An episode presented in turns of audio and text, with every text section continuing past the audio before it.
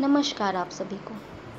स्वागत है आप सबका इस पॉडकास्ट में, जिसका नाम है एक अफसाना और।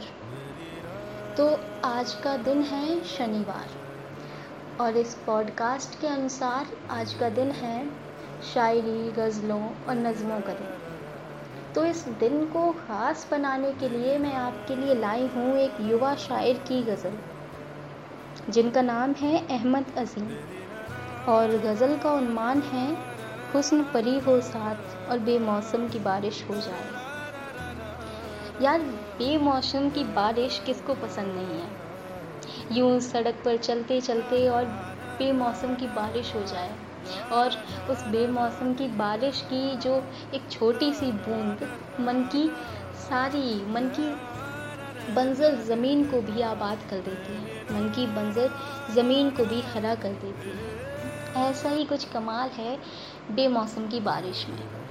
तो अहमद अज़ीम साहब क्या कहते हैं कि इस बेमौसम की बारिश में अगर कोई हमारा चाहने वाला हमारे सफ़र में साथ हो जाए तो फिर छतरी रखने की चाहत नहीं रहेगी।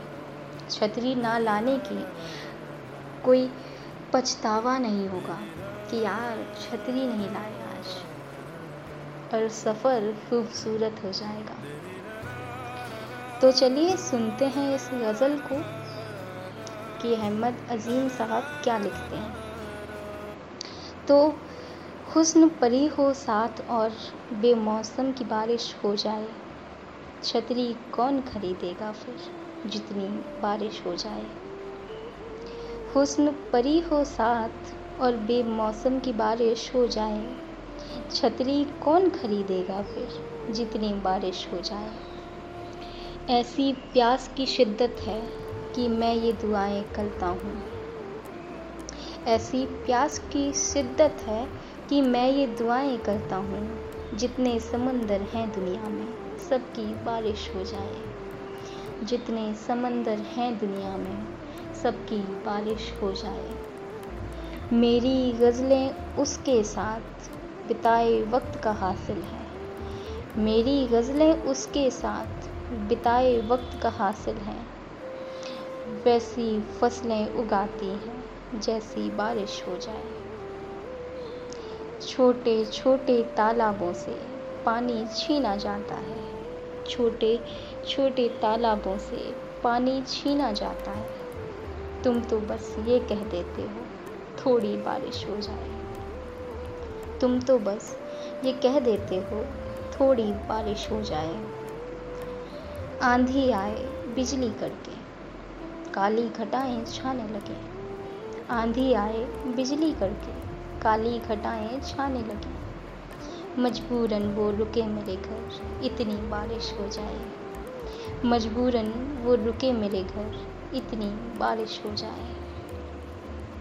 तंग आया हूँ मैं इस हिजरो बसल की बूंदा बांदी से।